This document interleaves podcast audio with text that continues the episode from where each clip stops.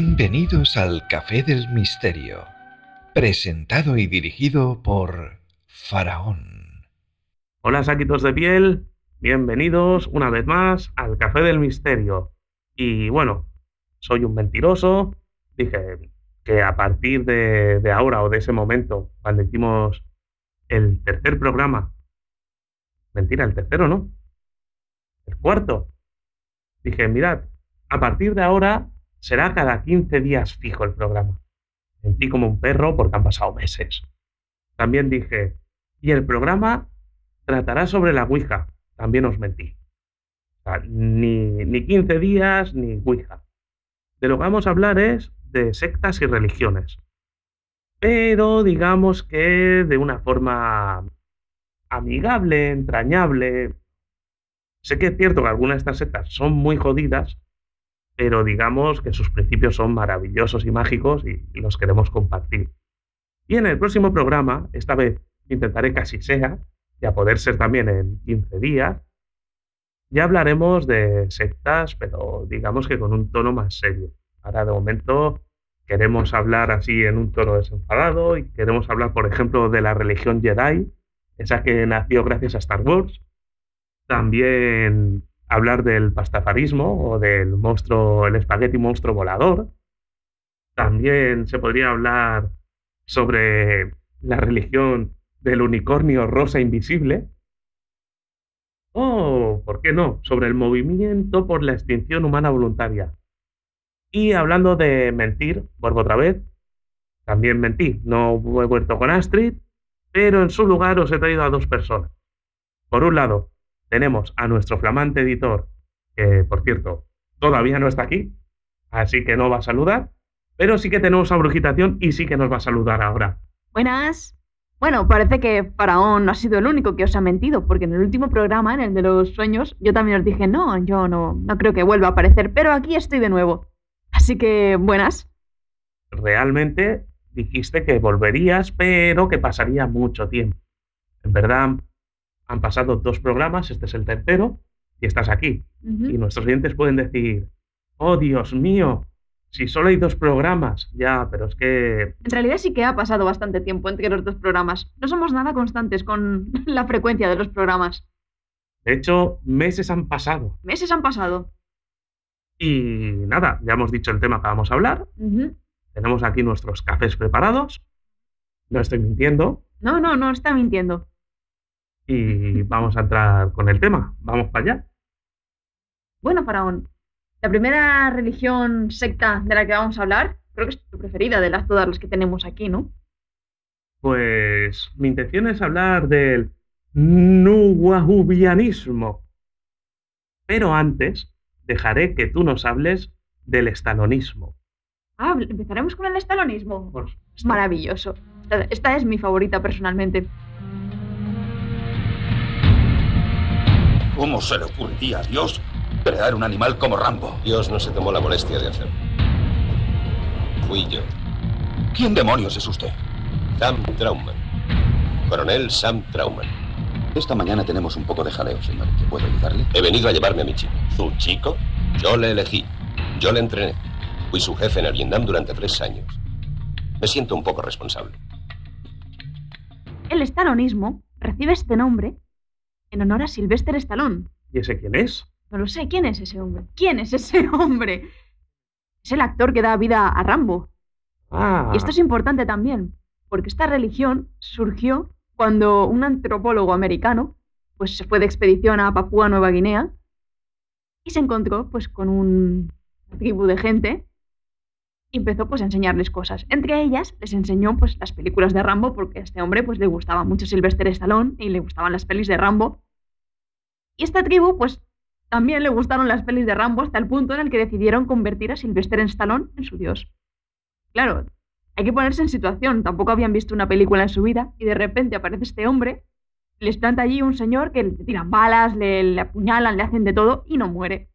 Entonces debieron pensar pues este hombre es claramente Dios. y, y, en base a eso, pues, han montado una religión. Bueno, tampoco los pilares son muy sólidos, pero oye, él es Dios.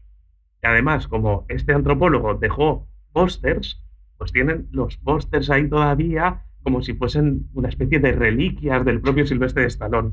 Es maravilloso. Luego también, esto también lo sabes bien, ya por el Amazonas hay otra religión muy similar, ¿no? Que los orígenes son muy similares, a lo mejor no tan forzados, Ni tan divertidos. pero bueno, bueno, sí, muy divertidos realmente. Porque cuando veías a la gentecita con los bracitos extendidos haciendo ruido de motor de avión, pues, pero Sí, claro, sí, ¿por sí. qué? ¿Por qué es esto? Pues esto también fue algo parecido. Una expedición de unos misioneros, unos antropólogos que se fueron a- al Amazonas, encontraron una tribu que no había sido contactada y pues nada, estuvieron enseñándole cosas, intentando hacer contacto con ellos y se fueron de allí. La cosa es que cómo llegaron y cómo se fueron. En avioneta. Esta gente se quedó con la imagen de la avioneta hasta el punto de que ellos se visten como avionetas, hacen tótems y hacen figuritas y adoran a las avionetas. Claro, porque la avioneta es, digamos que, el transporte de los dioses. Y fue algo fascinante porque, si no recuerdo mal, esto ocurrió sobre los años 60 o 70.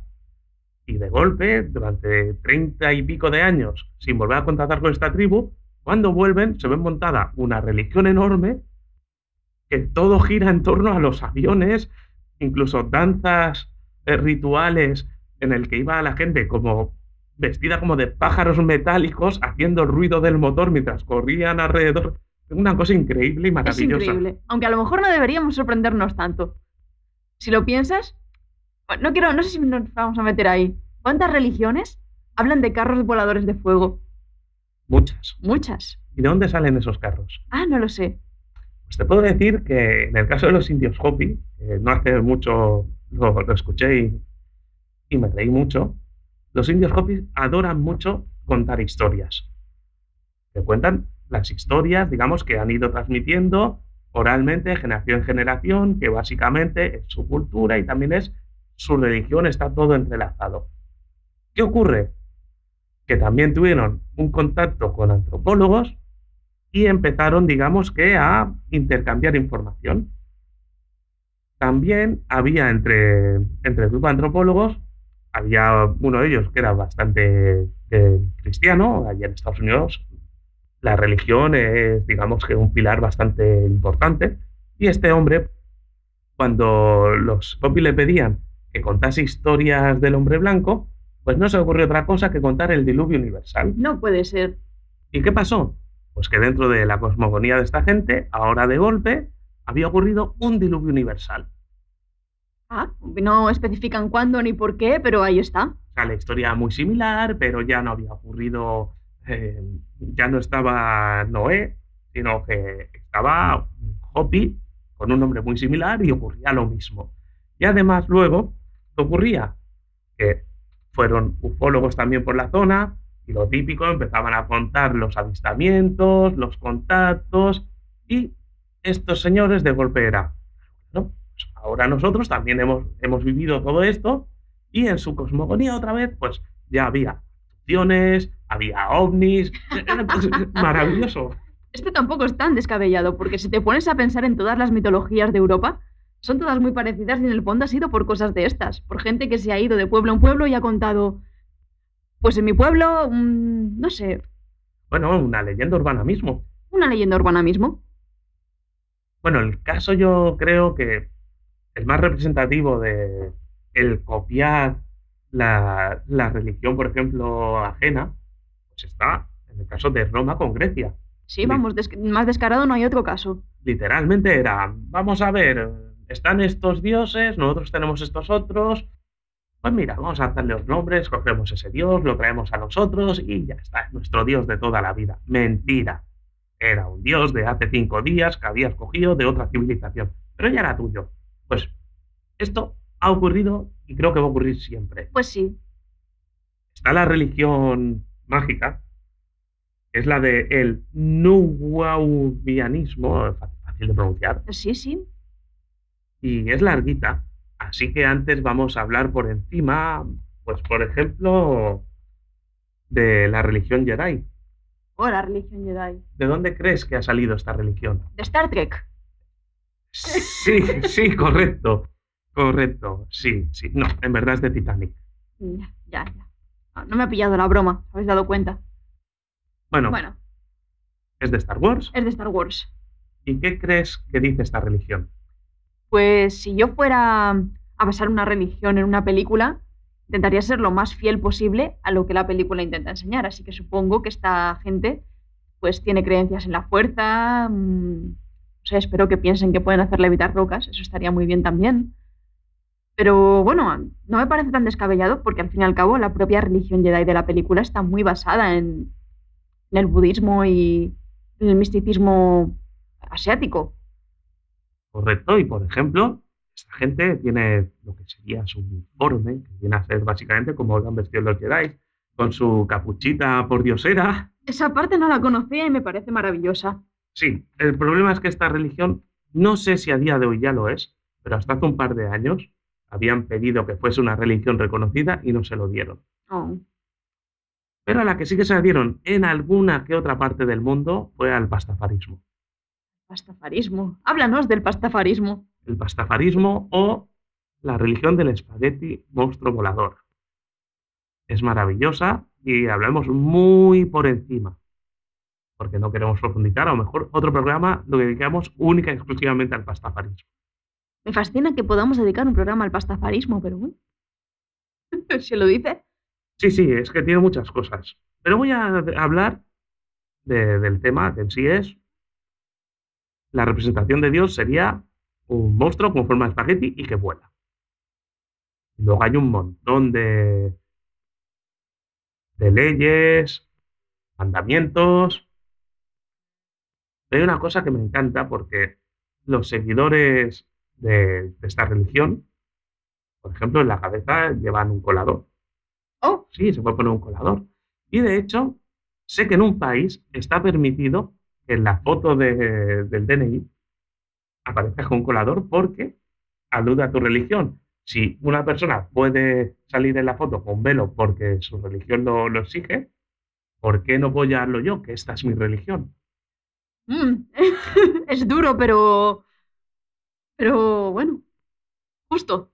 Exacto. Pero bueno, realmente de lo que, de lo que quiero hablar de esta religión es de la relación que hicieron entre el calentamiento global y la extinción de los piratas. Estoy muy interesada en ese tema. Por favor, ilumínanos. ¿Qué ocurre? Se enseñan gráficos y dicen, ¿veis esta época? Está llena de piratas. El calentamiento global era casi inexistente.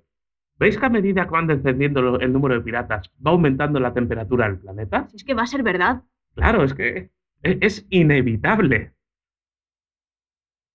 Y bueno, en verdad no es por eso. De hecho, a día de hoy sigue habiendo piratas. No molan tanto, no tienen gorjeras, Tampoco llevan loros, no hay parches. ¿no? Llevan pistolas y ese tipo de cosas, ¿no? Sí, no, no es tan mágico. No tienen glamour. Pero claro, mm, esto es lo que me encanta cuando uno coge una estadística cualquiera sin venir a cuento y, y entrelaza y es, es que realmente no hay relación. Hay, o hay más factores. En este caso no es que haya más factores, es que no hay relación directamente. Si la gente supiera cuántos de los estudios científicos de hoy en día están basados en este tipo de estadísticas aleatorias, se asustaría mucho. Mm, sí. Y ahora creo que es el momento de hablar de una secta, grupo, no sé exactamente, que conocía ya por el, por el 2009 Vamos a dar me- el salto ya. Oh, y que- vamos. y que me pareció maravillosa en, en el concepto. Estoy hablando del movimiento por la extinción humana voluntario. Oh, vaya. Veréis, justamente este movimiento nació en Estados Unidos y apareció sobre el 2008. Todo era por motivos ambientales. ¿Qué decía esta gente? Para salvar al planeta tenemos que morir todos. Pero no, no era suicidarse, era simplemente decir no tener hijos e ir viviendo tranquilamente hasta que nos vayamos muriendo. El caso es que esta gente decía que era algo bueno y que no pasaría nada malo y que nadie sufría. Que era- Y te paras a pensar y era, claro, los primeros que van muriendo, es cierto, los otros los van cuidando, los van atendiendo, pero coño, cuando eres el último, ¿quién te atiende? ¿Nadie? Claro. ¿Qué ocurrió? Que estaba la página en español, apareció en 2008, igual que apareció la, la página americana y de otros países, y en 2010 la página española dejó de publicar. Así que en mi mente es que esos ya murieron todos y ya no quedaba nadie. ¿Es factible considerar esa posibilidad? Claro, dices, ya han cumplido, ya se han extinguido los que forman parte de la, de la rama española. Es normal que ya nadie escriba. Tenían su dominio y el dominio desapareció pues sobre 2014 o así. Y desde entonces no existe. Me parece muy curioso. Yo creo que el que escribió bueno, el guion de Ataque a los Titanes conocía de esta religión. No voy a hacer muchos spoilers. El que lo haya visto verá la relación claramente.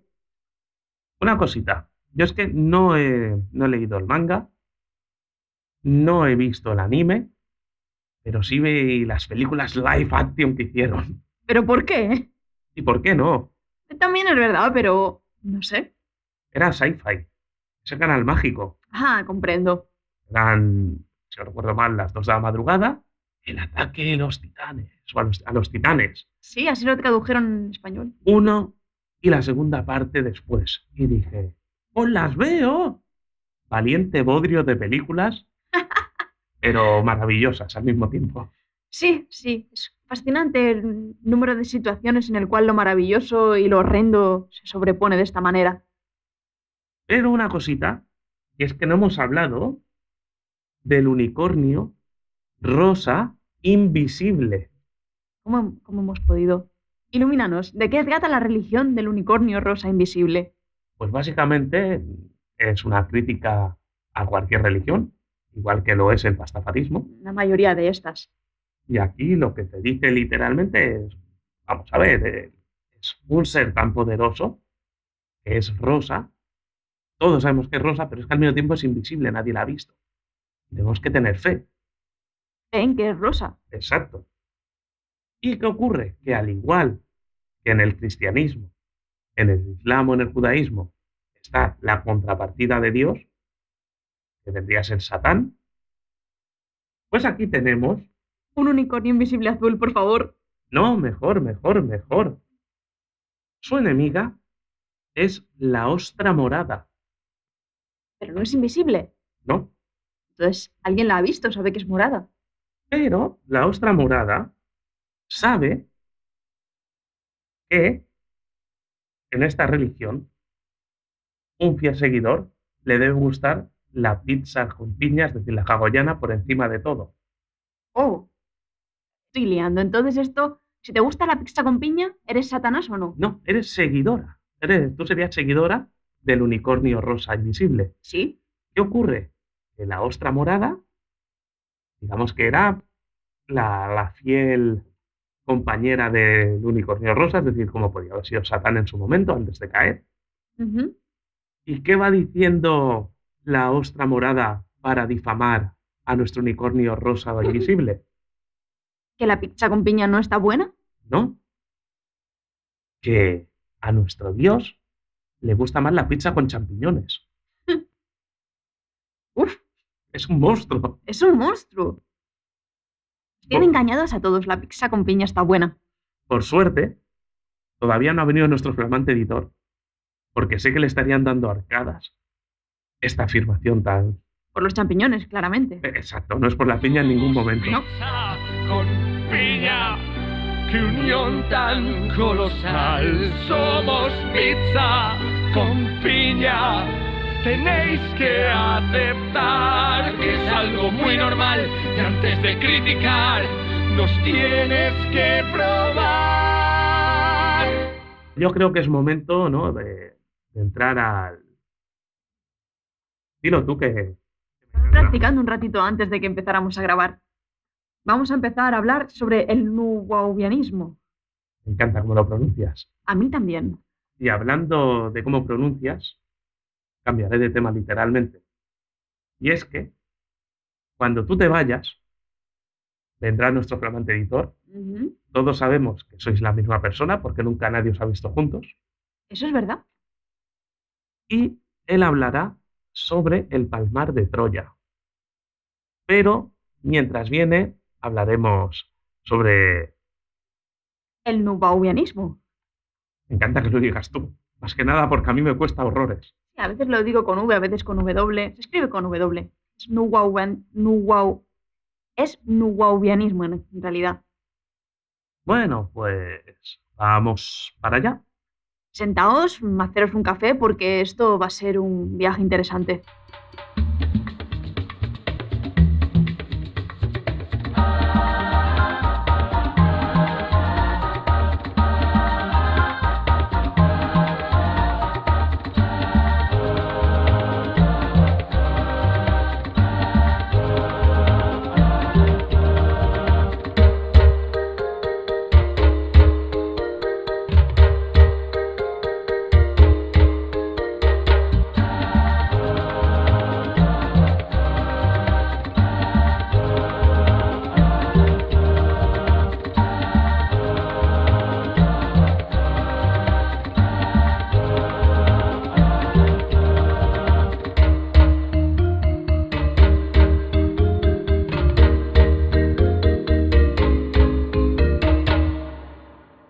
Y bueno, después de esta canción que nos recuerda a cualquier secta mágica, vamos a hablar sobre esta secta que todavía es más mágica. Bien, comencemos. El... Nuwaubianismo. Uf, gracias. Es una religión estadounidense supremacista negra. Digamos que es una derivación o continuación de los musulmanes negros que a su vez forman parte de la denominada Nación del Islam. Estamos yendo directamente de Estados Unidos, estamos yendo a Sudán. Sudán. ¿Por qué? Porque nuestro personaje es sudanés. O eso dice. Bueno, de momento es sudanés. Creamos que es sudanés. Y estamos hablando de Dwight York. Dwight York es el fundador de esta secta, no religión. Lo podemos decir, Podemos decirlo claramente, es una secta. Este hombre es una persona muy polifacética porque es escritor, es músico, conferenciante, que le ha sido todo. Por ser, es hasta presidiario. Como todos los buenos líderes. Exactamente. Y cuando digo que es presidiario es, es presidiario en presente. En presente. En presente. Si no recuerdo mal, desde el año 2004, y si no recuerdo mal, no va a salir nunca, porque solo le cayeron 134 años. Uf. Eso ya vendrá. Realmente no se sabe dónde nació, si realmente nació, según dónde dicen que nació en el 35, otros dicen en el 45. Totalmente desconocido. Cada vez que se le hace una entrevista dice una cosa diferente, así que Bueno, yo sigo con mi teoría de que esto se tendría que hacer como con los árboles. Le cortas una pierna, cuentas los anillos, pero por lo que parece con las personas esto no funciona. ¿Mm? Bueno, era una buena posibilidad. Vamos allá. Se supone que este hombre nació en Sudán, que su padre era un príncipe sudanés y su madre era, digamos que, de la nobleza egipcia. Cuando cumplió unos tres años, su padre se lo llevó a Egipto para aprender la religión del Islam, porque por lo que parece o por lo que dice este hombre, su padre era un imán o predicador, depende de, del día que sea, te dirá una cosa u otra, y que enseñaba Islam. Así que él aprendió el Islam después de eso. Una vez fue adolescente, ¿qué hizo este hombre?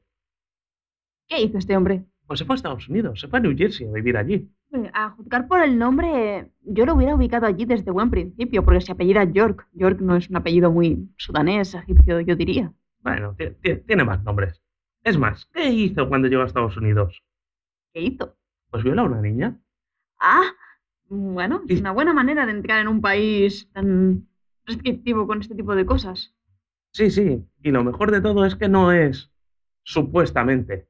Es que lo detuvieron, levantó las dos manos y dijo, me habéis pillado. Maravilloso. Así directamente. Así que como no sabían la edad que tenía, no sabía si tenía... Ah, por eso mintió. Bueno, no mintió. En ningún... Él nunca ha mentido. No. No, Nunca ha mentido. Jamás. Pues lo metieron en la cárcel, pero bueno, aún dudaban si tenía que estar en reformatorio o en la cárcel, porque no, no se acababa de saber la cosa, pero bueno, es igual. Acabó saliendo pronto de la cárcel. Y cuando salió de la cárcel fue maravilloso todo. Porque nada más ir de la cárcel, coge y dice, ¿te resulta difícil de pronunciar mi nombre? El de Dwight. Pues lo puedo arreglar. Porque a partir de ahora me voy a llamar... Voy a dejar que lo leas tú. Imam Isa Abdullah. Fácil, Fácil. fácil de Desde luego más coherente con su padre príncipe sudanés. Y después de eso, ¿qué es lo que hizo este muchacho? Se metió a cantante de hip hop. Claro, correcto. Dios mío. No es tu hermano, tranquila. No, no. Espero que no sea mi hermano. Y además, estuvo en la cárcel así y vio los movimientos raciales que había en aquel momento, dijo, en la cárcel me meto los panteras negras. ¿Sabes lo que son los panteras negras, verdad? Son un grupo supremacista negro. Correcto. Como estuvo en esos grupos, dijo después de salir de la cárcel, pues ya está, ah, pues hago una religión supremacista negra y todo arreglado. Y así fue. A partir de ese momento dijo que se iba a predicar entre los nubios. Eh, vamos a centrarnos, no eran nubios, porque estaba predicando en Pero, Estados Unidos. Eran afroamericanos, en el mejor de los casos. Pero él decía que eran nubios. ¿Qué más da? Bueno, Es más, cogía a este hombre y decía que todos estos nubios formaban parte del fenómeno de los israelitas negros. fenómeno inventado por él o... No, no, no, es un fenómeno maravilloso. Resulta que hay una rama de, de personas de raza negra en, en Israel que dicen que forman parte de una de las tribus perdidas de Israel y que son, pues digamos que descendientes, que son judíos. Vamos, que unías a la secta de este señor y te hacías judío. Sí, pero ¿sabes qué ocurre? ¿Qué Que los judíos no aceptan a este grupo de judíos negros como judíos porque dicen que, los judíos siempre han sido blancos, que no os estáis contando.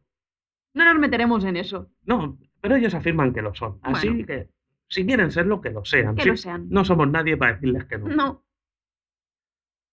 Después de todo esto, digamos que empezó a montar la secta, y ya cuando estaba la secta bien montada y rodada, pues se ve que algunos miembros de la secta pues le empezaron a denunciar por abusos, porque este muchacho, por lo que se ve, acabó abusando de todas las mujeres de la secta. Cuando digo todas, son todas. Desde niñas hasta abuelas, cualquier cosa que se cruzaba. Así que le acabaron cayendo casi 140 años. Pero aquí empieza la magia en el, en el juicio. ¿Qué es lo que dice este hombre para que no le juzguen con la ley estadounidense? Pues si mal no recuerdo, que pertenece a la etnia cherokee. Exacto, él, él era un cherokee. Que sí, que sí, que nació en Sudán, pero él era un cherokee. Cuando realmente eres cherokee, te tienen que juzgar con las leyes cherokees. Evidentemente no era cherokee, así que le denegaron eso. ¿Qué dijo luego? Que dijo, Pues que era, ojo a esto, un diplomático libanés y que por tanto tenía inmunidad diplomática.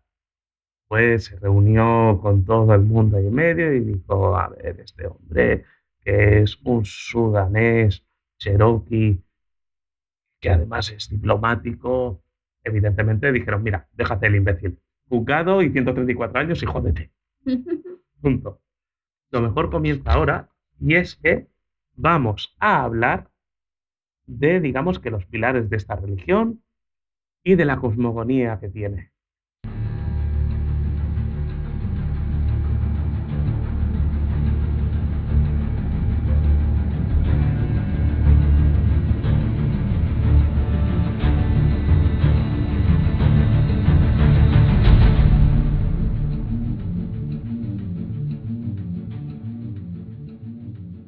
Bueno, lo primero, esta religión, porque en principio es una religión, aunque todos sepamos que es una secta, mezcla todas las cosas que puedas encontrar y aún más. sí, sí, sí, no le pone límites a su fantasía. O sea, empieza a meter mierda y en medio y es joder. Lo primero de todo, que ya sabemos desde el principio, es que tiene, digamos, que el supremacismo negro. ¿Vale? A partir de los panteras negras, ¡pam! Esto es un pilar básico. Es decir, si eres blanco, no puedes pertenecer a esta secta.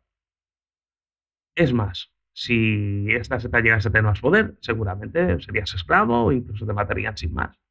Y listo, no pasa nada.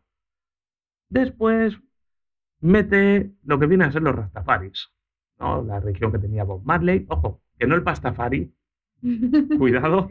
bueno, tampoco hubiera sido descabellado viendo la dirección que está tomando esto. Claro, esta religión fue más antigua que el pastafarismo. Si hubiese surgido después, seguramente tendría. más- copiado, sí, sí. Seguramente sí.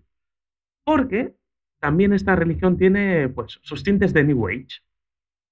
Siempre es bonito cuando aparece el New Age. Ilústranos. Después, por si acaso, dices, ¿películas de ciencia ficción? Sí, por favor, méteme lo que sea de ahí. Me puedes meter viajes en el tiempo, me puedes, me puedes meter lo que quieras. Es más, la ufología también está ahí. ¿Y qué más? ¿Qué más tiene aquí este hombre? Pues, pues mira, este hombre ya además nos dijo en su momento en el juicio que no era sudanés, era cherokee y que además era eh, un diplomático libanés.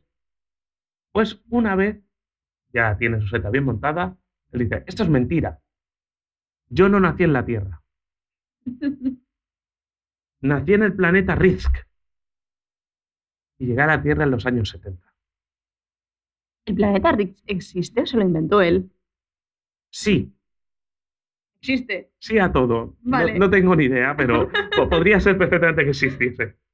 Bueno, llegó en los 70 y llegó en una nave llamada Nibiru. Ojo que Nibiru se supone que es el planeta de los Anunnaki. Vaya. Sí, ya tardaba, ya tardaba. Toda buena secta que se precie los tiene que meter en algún lugar. Esta nave, por los blancos, los blancos son imbéciles. Esto hay que tenerlo en cuenta así presente cada vez que hablamos de esta religión. El blanco es un ser inferior e imbécil. ¿Qué ocurre? Que los blancos confundieron la nave con el cometa Bennett. El resto de negros sabían que era una nave. Aunque si les preguntas, a la mayoría te dirán, ¿de qué estás hablando, puto imbécil? Pero él decía que todos ellos sabían que era una nave y listo. Y que él venía allí. Por lo visto tienen todos como un grupo de WhatsApp multitudinario y se van contando este tipo de cosas. Sí, sí, sí.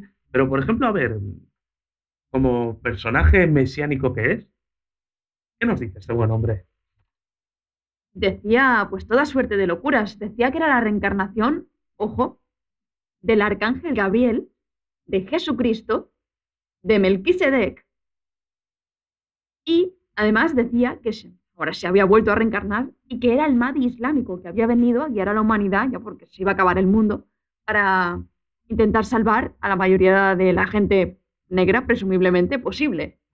También hay otras cositas, ¿no? Porque eh, él nos dice que la raza de los melanitas o nubios es superior a todas las demás. Los negros, él nos dice además que son descendientes directos de los Anunnaki. ¿Y los Anunnakis quiénes son?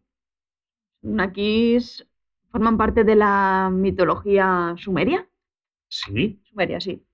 eran sus dioses Ajá. o ¿qué se dice que eran? Reptilianos, faraón, reptilianos. Ah, bueno, sí, una raza reptiloide De piel verde.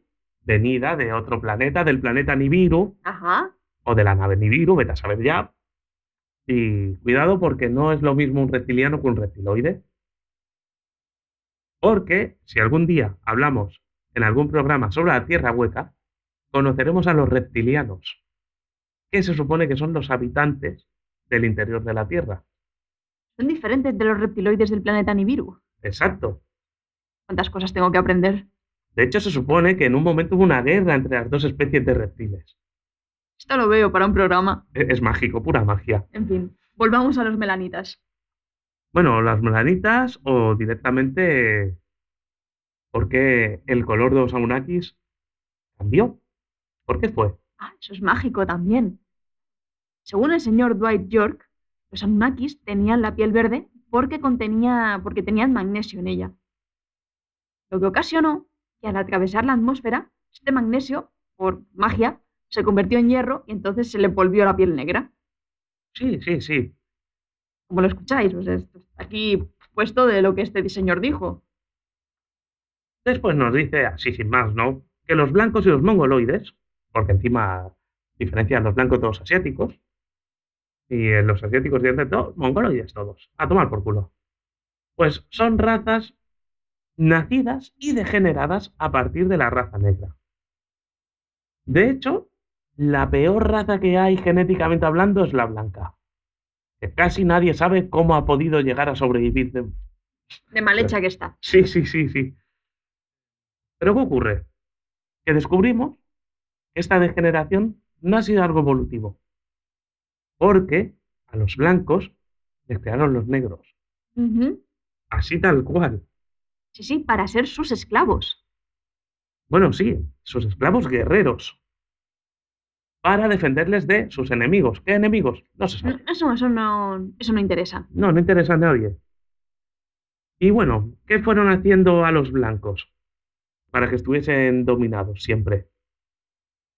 Pues el señor Dwight George dice que los negros crearon a los blancos con el pene más grande porque así las mujeres blancas se sentirían atraídos hacia los hombres blancos y mm, básicamente las dos razas se quedarían separadas.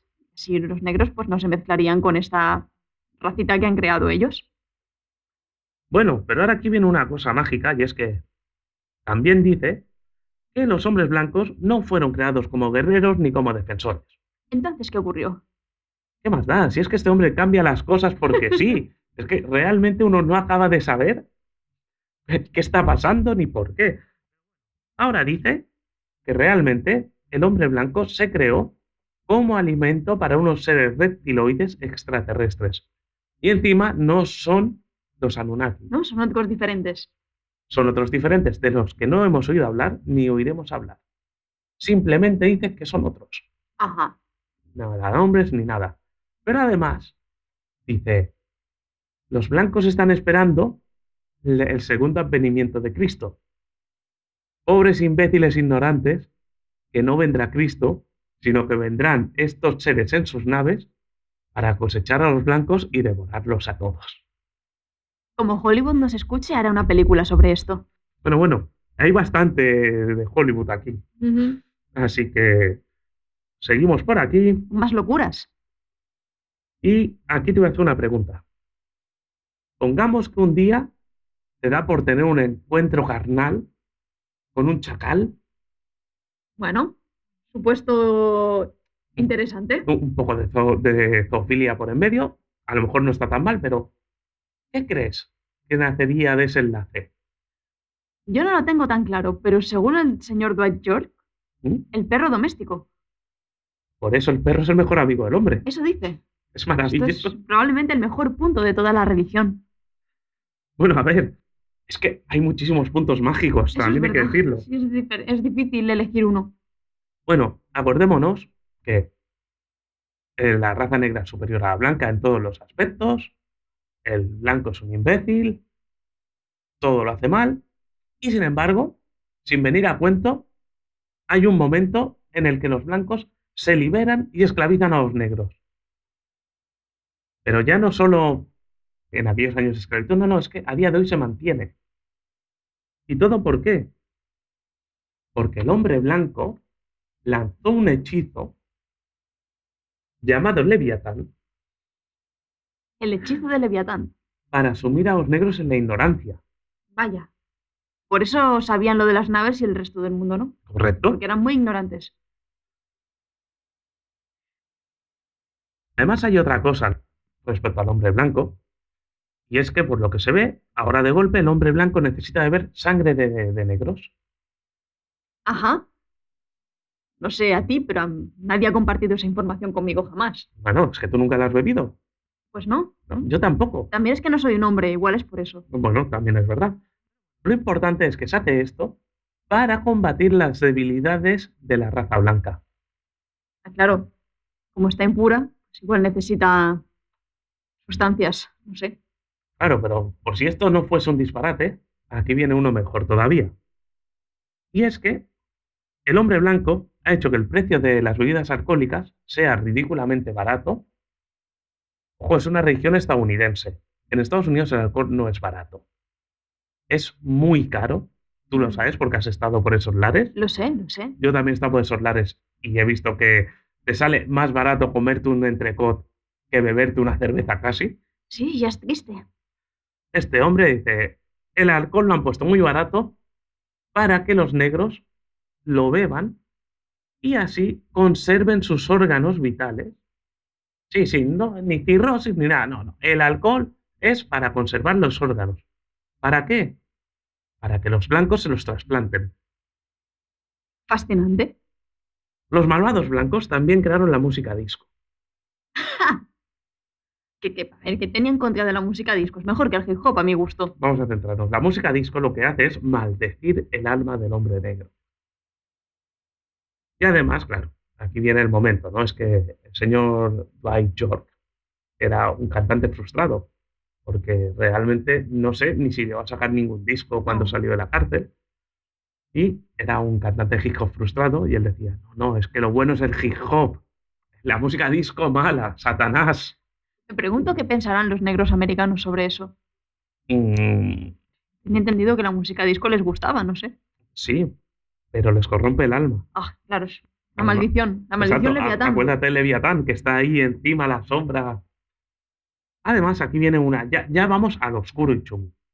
El hombre blanco ha conseguido que el anticristo haya sido concebido dentro del cuerpo de Jacqueline Kennedy Onassis. Es que no tiene fin, no tiene fin. ¿Por qué? ¿Por qué? Porque el Club Bilderberg, el Papa, los Illuminates y los reyes de Inglaterra se reúnen cada año para adorar al diablo y sacrificar un negro. ¿No? Me parece incluso recatado con todo lo que hemos leído. Y ahora, ¿qué tal si vamos a la parte ufológica? Oh, venga.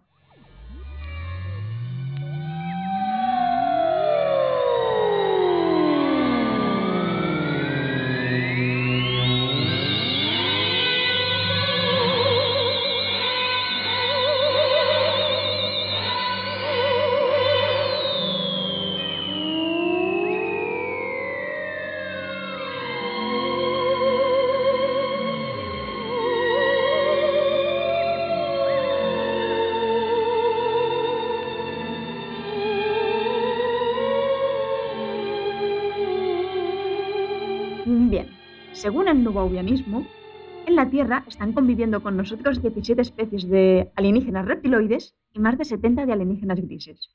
¿Sabéis? Los típicos de, pues eso, cabezones, ojos negros grandes. Bueno, el caso es que su descendencia, según este hombre, tiene rasgos humanos al nacer, pero si los abortas, se quedan con cara de alien. Y si los abortas, pues algunos sobreviven, van a parar a las alcantarillas donde están siendo ahora mismo preparados como guerreros para conquistar el mundo. Es que es demencial y maravilloso esta religión. Sí, sí, sí, sí.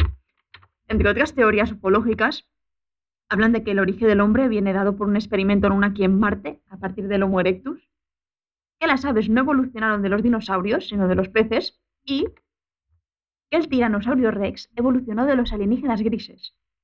No, no dice de especie en concreto, pero bueno, podéis hacer una idea. O sea, el típico alien este cuchimizado cabezón, los tiranosaurios rex evolucionaron de los aliens grises. Claro, el tiranosaurio, que es ese dinosaurio gigantesco con sus dos muñoncitos en lugar de manos, con sus dos deditos, evolucionando de un alienígena gris. Claro, y de los peces al mismo tiempo, por lo que. Ah, no, las aves. Bueno, las aves. Pero claro, centrémonos. 70 especies de grises. Que los grises van desde los chiquititos de un metro veinte hasta los que llegan casi a los 3 metros. Pues de una de esas 70 o de las 71 que ni siquiera ha dicho. O a lo mejor de los chacales también, es que ya llega un momento que no sabes. Los chacales grises, por supuesto. Y ahora, Brujitación, has hablado de Hollywood. Ajá. Y evidentemente, hay una gran conspiración dentro de Hollywood. No podía faltar. Porque todas estas cosas las saben, Los nubaubianistas. lo saben ellos, pero por lo que se ve, hay blancos que también lo saben. Ah, vaya.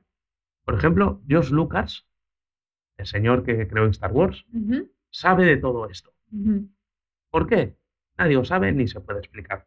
Pero No este buen hombre, por ejemplo, dice que el maestro Yoda de Star Wars, pues sería un ser reptiliano judá, que sería el líder de todos los masones de la Tierra. Vaya. Los Jedi, ¿qué representarían?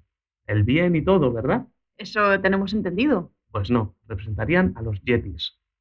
A lo mejor porque el nombre Jedi, Yeti... Sí. eh, venga, ¿por qué? Sí. Ocurre. Además, los Yetis son, evidentemente, extraterrestres. Así que, ¿qué ocurre? Que son similares a los Wookiees. Ujú. Yeti, el Wookiee, venga, sí, ¿por qué no? ¿Por qué no? ¿Por qué no? No es lo más loco que hemos dicho esta tarde.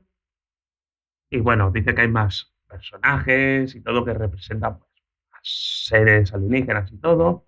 Pero hay una cosa que me encanta, y es que este buen hombre dice que cuando hicieron la película de Depredador, al depredador en sí, el extraterrestre este tan simpático, lo cogieron tras las declaraciones, ojo, del presidente Truman, porque en el 52 tuvo un encuentro con ellos.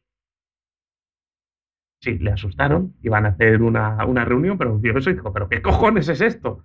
Y la reunión no se llegó a hacer. Ah. Eran seres andromedanos. Y cuando a los años eh, estaban haciendo la película de Depredador, el servicio secreto dijo, hacerlos con esta forma. Anda. Estaba muy bien informado el señor Dwight York. En fin, entre otros datos que no hemos sido capaces de clasificar, encontramos, mm, que tardaban en aparecer, que Hitler era en realidad un negro albino. Se supone que también exterminaba negros, pero bueno, eso ya él sabrá por qué lo diría. Y también dijo que Tesla era de Venus. Sí, bueno, sobre lo de Tesla y su procedencia venusiana, se podría hablar en otro programa, porque por lo que parece, esto no se lo inventa Dwight York. Ah, vaya.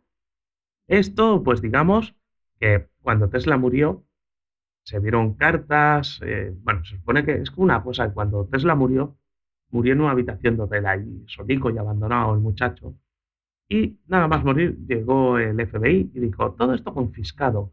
Oh, vaya. ¿Por qué? Porque por lo que se ve era un inventor cojonudo y dijeron, venga, todas estas cositas serán nuestras y que no salgan a la luz y nosotros pues haremos las patentes y todo. Puede ser porque era de Venus. También. ¿Y qué ocurrió? Pues que tenía una amiga con la que se carteaba y él, en un momento determinado, le dijo ser venusiano y además ella afirma que vio venusianos también. Mm, vaya. Que claro, que podían ser personas sin más, normales y corrientes, porque Tesla al parecer tiene una apariencia humana. Así que igual esta mujer veía personas y diría, ¡uh! Son venusianos. ¿Quién sabe? Otro dato raro, que por lo visto al señor Dwight York no le gustaban las personas obesas, y decía que estas descendían de los deros, que eran unos monstruos gordísimos con una trompa como de elefante en lugar de nariz. Y, Y de- tengo de- entendido, estos unos seres ficticios que aparecen en una novela, ¿no? Ojo que no has dicho las personas así obesas. No, no, no. Las personas muy obesas, rollo obesidad mórbida. Mm, Pero ¿qué ocurre? Que tú puedes ser un fideico y de golpe puedes ser obeso y encima pues llegar a, a tener obesidad mórbida. Bueno, ya sabemos que él no tiene ningún problema en cambiar de descendencia en cualquier momentos diferentes de su vida, porque la tendríamos el resto del mundo. Sí, pero yo aquí tengo una duda. A ver, Como este hombre está todo el rato separando las razas, ¿podría llegar a ser un negro obeso un descendiente de los deros? ¿O esto solo sería en el caso de los blancos? no lo sé. Merecería la pena preguntárselo. Eh, sí, mañana vamos a hacer un vis a vis con él. Por favor. Bueno, vamos a ver. Toda la civilización egipcia, absolutamente toda, era negra. Es decir, cuando estaba el antiguo Egipto, todos eran negros. ¿Qué ocurre? Que hubo faraones negros, pero solo fue durante el tiempo en que los nubios gobernaron Egipto. Y tampoco fue tanto tiempo. Pero bueno, da igual, ya lo eran todos. ¿Qué más podemos ver por aquí? Los nativos americanos Yamasí dice que son de origen africano. Digo yo, se supone que todos los pueblos tienen su origen en África, pero no sé, pero lo, lo remarca, le parece especial. Por esto, los nubaubianos a veces se hacen llamar Yamasís. Una forma más de denominarse, además mucho más fácil de pronunciar. Yo creo que lo hacen Sí, por sí, eso. deberíamos haberle llamado Yamasís todo el programa, más fácil. Sí, pero bueno, no sé, a ver. Actualmente, esto es genial, pues, esta es la parte que a mí me encanta porque yo soy faraón, ¿no? Y, y claro, yo tengo que ir allí, si no me matan, claro.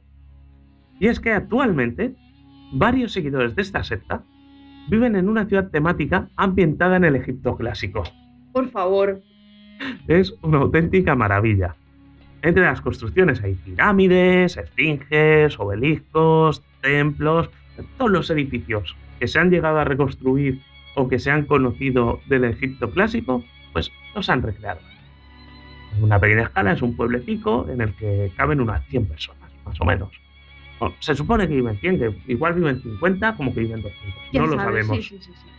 Pero lo que sí que se sabe es que viven bajo las costumbres del Egipto clásico, o al menos las que conocemos y las que se han inventado como clásicas, que esa también es otra. Claro. Tienen límite en la fantasía esta gente. Para haberse inventado cualquier cosa. Y ahora que ya vamos hablando, porque hemos dicho todos los rasgos que tiene esta secta y religión, realmente lo único que nos queda claro es que este hombre le llegaba mucha información y no era capaz de separarla.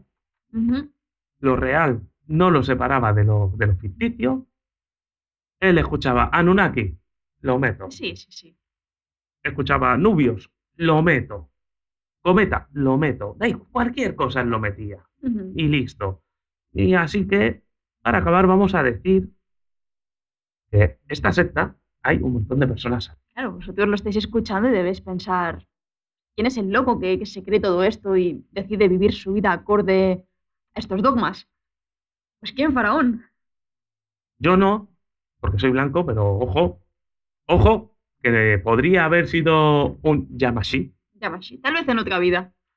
pero se dice que Wesley Snipes, es decir, el señor de Blade, forma parte de, de esta secta, aunque su representante siempre dice, no, que es mentira, pero cuidadito que podría serlo. Podría Por si, a- por si acaso, hemos dicho supuestamente, Wesley Snipes, no nos demandes. No. Ni nos comas ni te bebas nuestra sangre. No tenemos mala intención. No, si la sangre sabemos nosotros que no la bebamos. Es cierto. Pero bueno, ¿qué te ha parecido esta fabulosa religión o secta? Bueno, esta secta, ¿qué te ha parecido? Pues muy loca, muy loca. Me parece que alguien podría montar una película de serie B basada en esto y yo la vería. La vería muy conforme.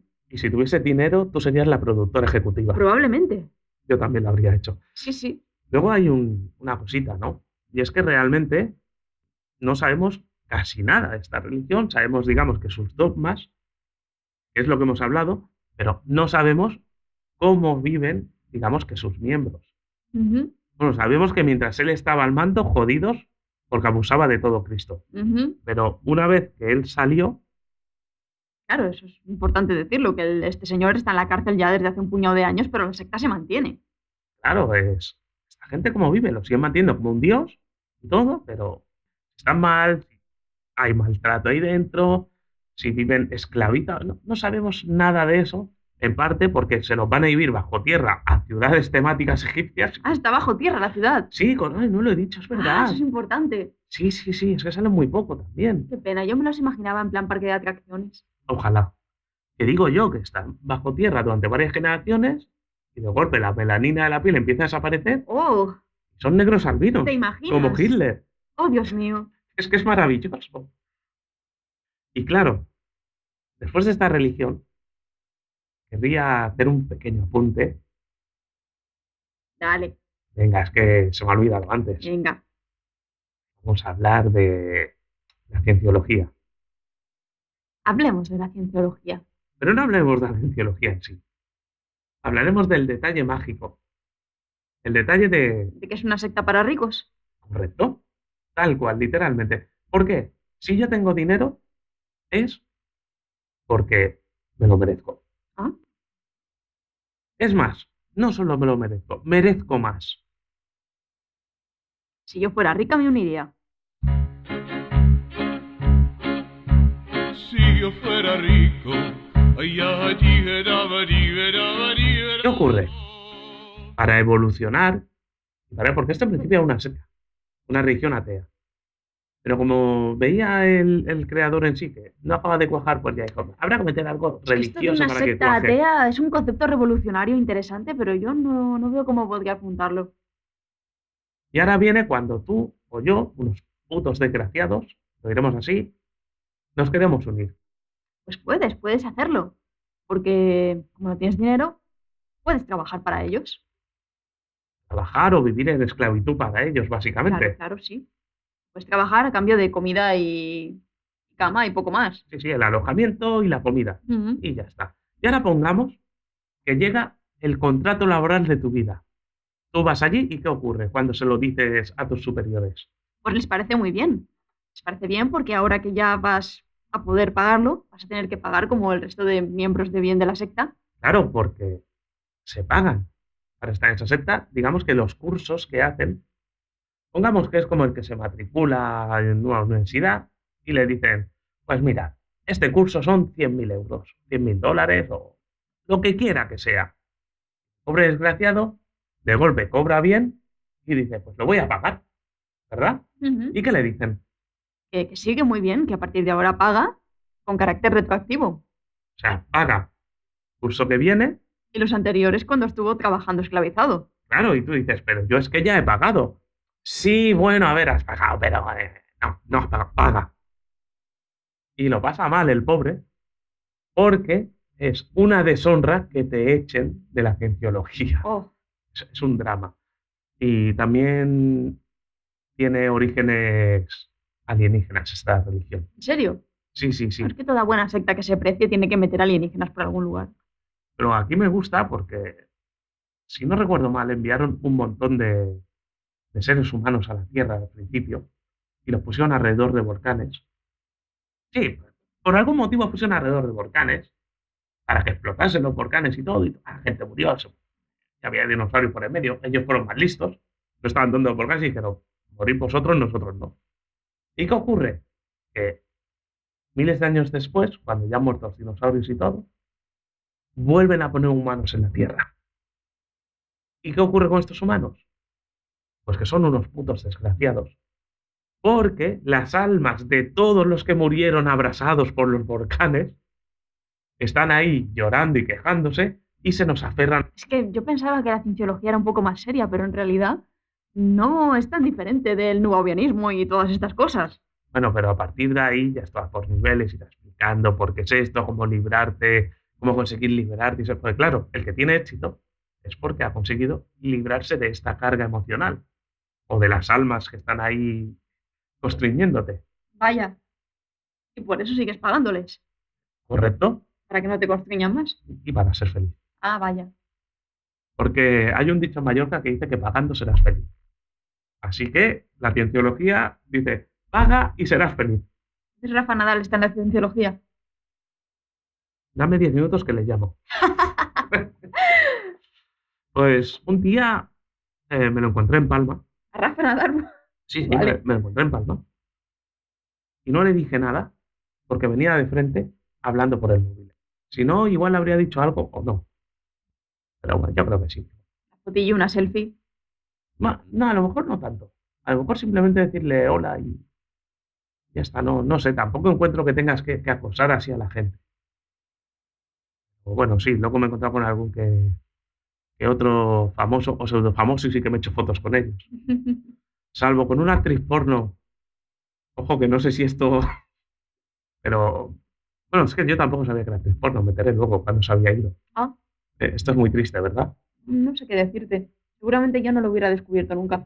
Bueno, viene totalmente a cuento con lo de las sectas. Es que yo estaba en un bar, sentado en, la barra, estaba hablando con el dueño del bar. Y llegó una muchacha, se sentó al lado mía, pidió su consumición y también empezó a hablar porque también conocía al dueño del bar y eh, como la conversación no le era ajena y conocía al dueño, pues se unió a la conversación. Estuvimos hablando. Y nada, cuando, cuando la muchacha se fue, unos cuantos del bar, de, clientes del bar, empezaron a hacerse. Y entonces, cuando ya se fue la muchacha, vino un amigo y me dijo, hey, tío, ¿qué intentabas? ¿Ligarte a las almas de Nora? Y yo, ¿a quién? ¿En serio no la conoces? Y yo, no, ¿quién es esta? Y yo, Dios, es una actriz porno súper conocida. Y yo, Vaya. ah, vaya. Así que me quedé sin foto. Oh, bueno. También hay que decir que en aquella época eran los, los Nokia estos primeros, rollo N95 con la cámara esta VGA Sí, hiperrancia. segura- no hubieras ganado gran cosa, seguramente. Así que tampoco fue tan grave no hacerme la foto. Mm. Pero oye, la muchacha fue simpática y estuvimos hablando de la serie Battlestar Galáctica. Te mandamos un saludo. Un saludo, Salma. Allá donde estés. Sigue estando viva, ¿vale?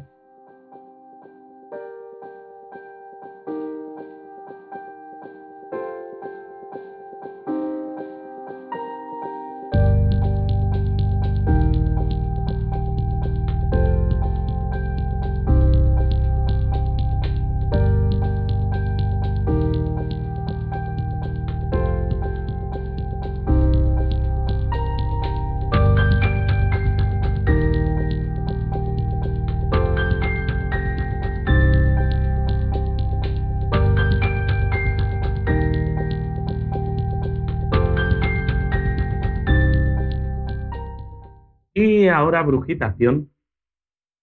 Eh, ¿Cómo decírtelo? ¿Te vas tú o te tengo que echar? Es en la mar, yo que he venido aquí de Madrid especialmente para verte. Bueno, bueno, no, si yo no es por nada. Yo es porque sé que en breve vendrás travestida como nuestro flamante editor. Ah, es verdad, cierto. Claro, la seguirás siendo tú, pero la gente. Dame un segundo que voy al baño a cambiarme. ¿Sí? Bueno, eh, un placer tenerte aquí. Un placer ha sido mío. El café, como siempre, se ha quedado frío. Mientras vamos hablando, vas pegando un sorbito y uff, pero Y esta, eso que esta vez estaba caliente, que muchas veces lo compramos ahí en el súper y ya viene frío de serie. Pues sí, sí, sí, sí, terrible, terrible. Pero bueno, hoy ha sido un café casero. He tomado el café en mi taza de Jeff Goldblum, ¿Es verdad? Así que se puede decir que he tomado un Jeff Café, Un Jeff Café. así que soy feliz. Todo el mundo sabe que, que adoro a Jeff Goldblum. y si no, ahora ya lo saben. Si no, ahora ya lo sabéis. Si Eh. siguierais al faraón en Instagram, lo sabríais. ¿Sabes qué ocurre? ¿Qué ocurre? La mujer de Jeff Goldblum me sigue en Instagram, pero él no. Y eso me parte el alma. Pena. Lo sé. Pero bueno, lo dicho, siempre es un placer contar contigo. Además, me divierto muchísimo. Yo también. Me está gustando esto de, de los podcasts. Vendré muchas más veces. Yo sé que al final formarás parte del equipo fijo. Es bastante probable. Se veía desde buen principio. Sí, aunque seguramente la mayoría de veces tenga que ser a través de teléfono o videollamadas absurdas. En fin, que un placer. Dame siete besos. ¡Ay! ¡Ay! Ay, ay, ay, ay, ay, ay, ay. Espera, no, que COVID. Es verdad. ¡Ay! ay, ya es tarde. Ah, ah, ¡Ah! hay una pantalla sí. de cristal entre nosotros, nadie Hay la dos. ve. Exacto. Eh, y nada, pues hasta luego, cariño. Hasta luego, faraón. Y hasta luego también a vosotros.